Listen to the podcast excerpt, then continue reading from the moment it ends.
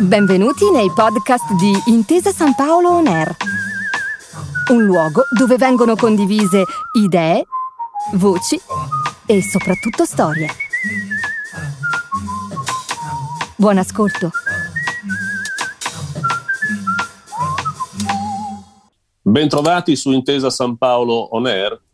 Oggi parliamo di diseguaglianze e ne parliamo in particolare eh, di diseguaglianze legate al processo di formazione, allo studio, al sistema universitario, che sono cresciute in quest'ultimo anno eh, dove il paese è stato colpito dalla pandemia, così come tutta l'Europa. Ne parliamo con Elena Jacobs, responsabile della valorizzazione del sociale e delle relazioni con l'Università di Intesa San Paolo, che saluto e accolgo caramente.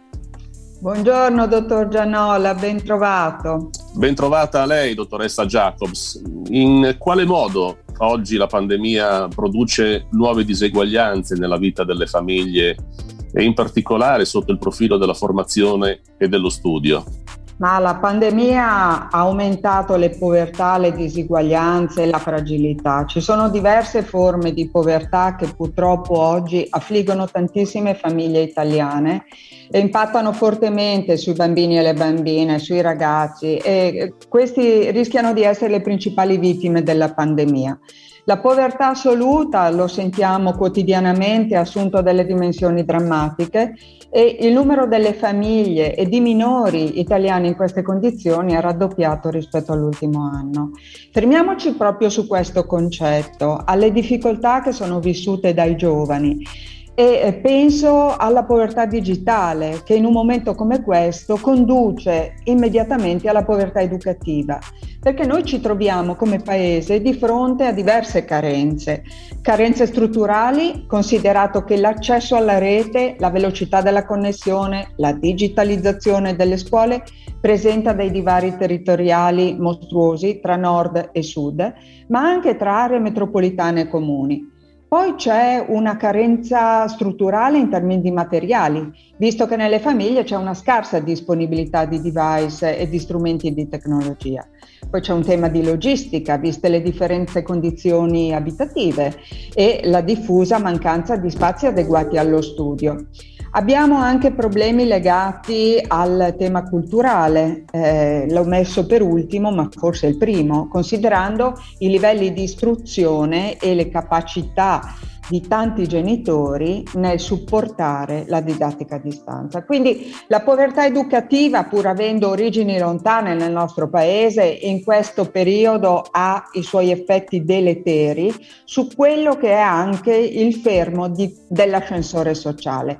Purtroppo la fragilità sono sempre più marcate, eh, le fragilità sono sempre più forti e impattano sulla crescita dei giovani, dei ragazzi, ma impattano anche sul nostro futuro di paese.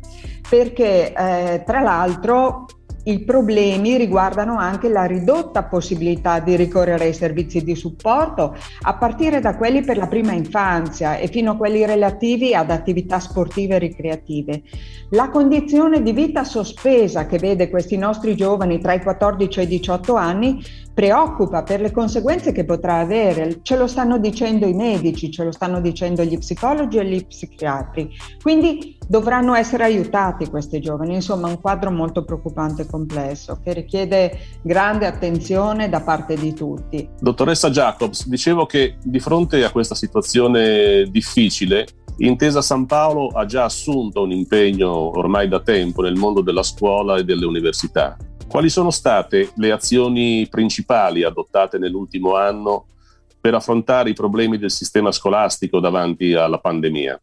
Ma abbiamo fatto tanto, dalle donazioni alle scuole di personal computer, agli accessi gratuiti a piattaforme didattiche, fino a interventi più mirati e specifici. Um, io ricordo una per tutte nell'ambito del progetto We Become, che è un nostro progetto che va avanti da anni, abbiamo messo a disposizione degli insegnanti la nostra esperienza nella didattica a distanza con una serie di videoclip per fornire degli spunti, dei suggerimenti per l'utilizzo dei device e per approcciare la didattica digitale. Ancora, abbiamo fatto con la campagna Banco, Banchi con le Ali, abbiamo portato a famiglie e insegnanti l'esperienza e la competenza degli esperti di WeBecome, proprio per aiutare eh, ad affrontare e gestire le nuove emozioni provate da questi bambini durante il lockdown.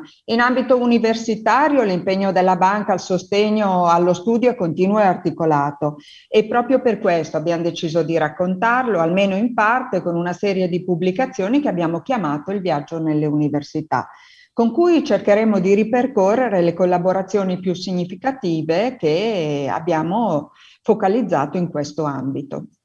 Il contrasto alle diseguaglianze economiche, la formazione culturale dei giovani, l'inclusione sociale sono tutti elementi integranti del piano d'impresa 2018-2021 di Intesa San Paolo. Possiamo dire oggi quali sono i principali progetti attuati e i risultati conseguiti? Ma guardi, il piano d'impresa 2018-2021 ha appunto focalizzato l'attenzione ai giovani, al loro diritto di istruzione, alla formazione, all'accesso al mondo del lavoro. E la nostra struttura lavora proprio su queste linee guida. I progetti e le relazioni col mondo dell'istruzione sono tantissime e eh, diciamo che sul fronte universitario, avendo relazioni con oltre 60 atenei italiani, impattiamo direttamente o indirettamente su circa un milione di studenti. Sono iniziative relative a borse di studio, a master, a dottorati e assegni di ricerche che si aggiungono all'attività legata di interventi specialistici di nostri manager che portano sapere ed esperienza aziendale in affiancamento a quanto i ragazzi studiano sui libri e ancora supporto concreto a tesi di laurea, stage da noi in azienda. Nel 2020, che è stato l'anno tragico di questa pandemia, abbiamo stipulato oltre 40 accordi di collaborazione, per cui per esempio sosteniamo cattedre, ricerche, realizziamo con alcuni atenei nuovi percorsi di studio specialistici che rispondono a tematiche emergenti per aiutare i giovani a formarsi sulle nuove frontiere utili che eh, consentiranno poi loro un inserimento lavorativo vero. Sul fronte del lato della scuola l'impegno si realizza con decine di interventi educativi mirati su diverse fasce d'età e tipo di scuole. Prevenzione, orientamento, educazione, tutti questi sono gli ambiti su cui lavoriamo quotidianamente. Ancora una domanda, dottoressa Jacobs. Di fronte a questa situazione che ha così ben descritto, quale strategia è possibile immaginare nei prossimi mesi, quando la pandemia, speriamo, avrà attutito il suo impatto sulla società? In quale direzione si muoveranno gli interventi di Intesa San Paolo in campo educativo e universitario per sostenere la ripresa del Paese? Dottor Gianola dice bene, questo è l'ultimo anno del piano di impresa 2018-2021. Di una cosa siamo certi, Intesa San Paolo continuerà a lavorare con il mondo della scuola e dell'università. Io penso che siano necessari interventi sistemici sul tema dell'orientamento scolastico che deve essere consapevole per i ragazzi e le famiglie, deve essere focalizzato sulla capacità e sui talenti dello studente, ma anche sulla comprensione delle effettive opportunità e delle richieste che arrivano dal mondo del lavoro. Il famosissimo tema del mismatching è un tema rilevante per il nostro paese e lo dobbiamo risolvere con urgenza, anche grazie ad una maggiore contaminazione tra le imprese e l'accademia. Quindi vanno inventati nuovi modi, trovati più momenti nel corso degli studi da dedicare alla scelta del percorso da intraprendere da parte dei nostri ragazzi. Il nostro paese purtroppo non è tra quelli con i migliori indici di istruzione della popolazione, anzi. Dagli studi e dalle ricerche che abbiamo compiuto emerge chiaramente che non tutti i genitori sono in grado, specie alla fine delle scuole superiori, di indirizzare correttamente i figlioli nella scelta del percorso universitario. Spesso i nostri ragazzi tentano una strada, poi l'abbandonano, non si trovano, perdono tempo prezioso, motivazione e risorse finanziarie.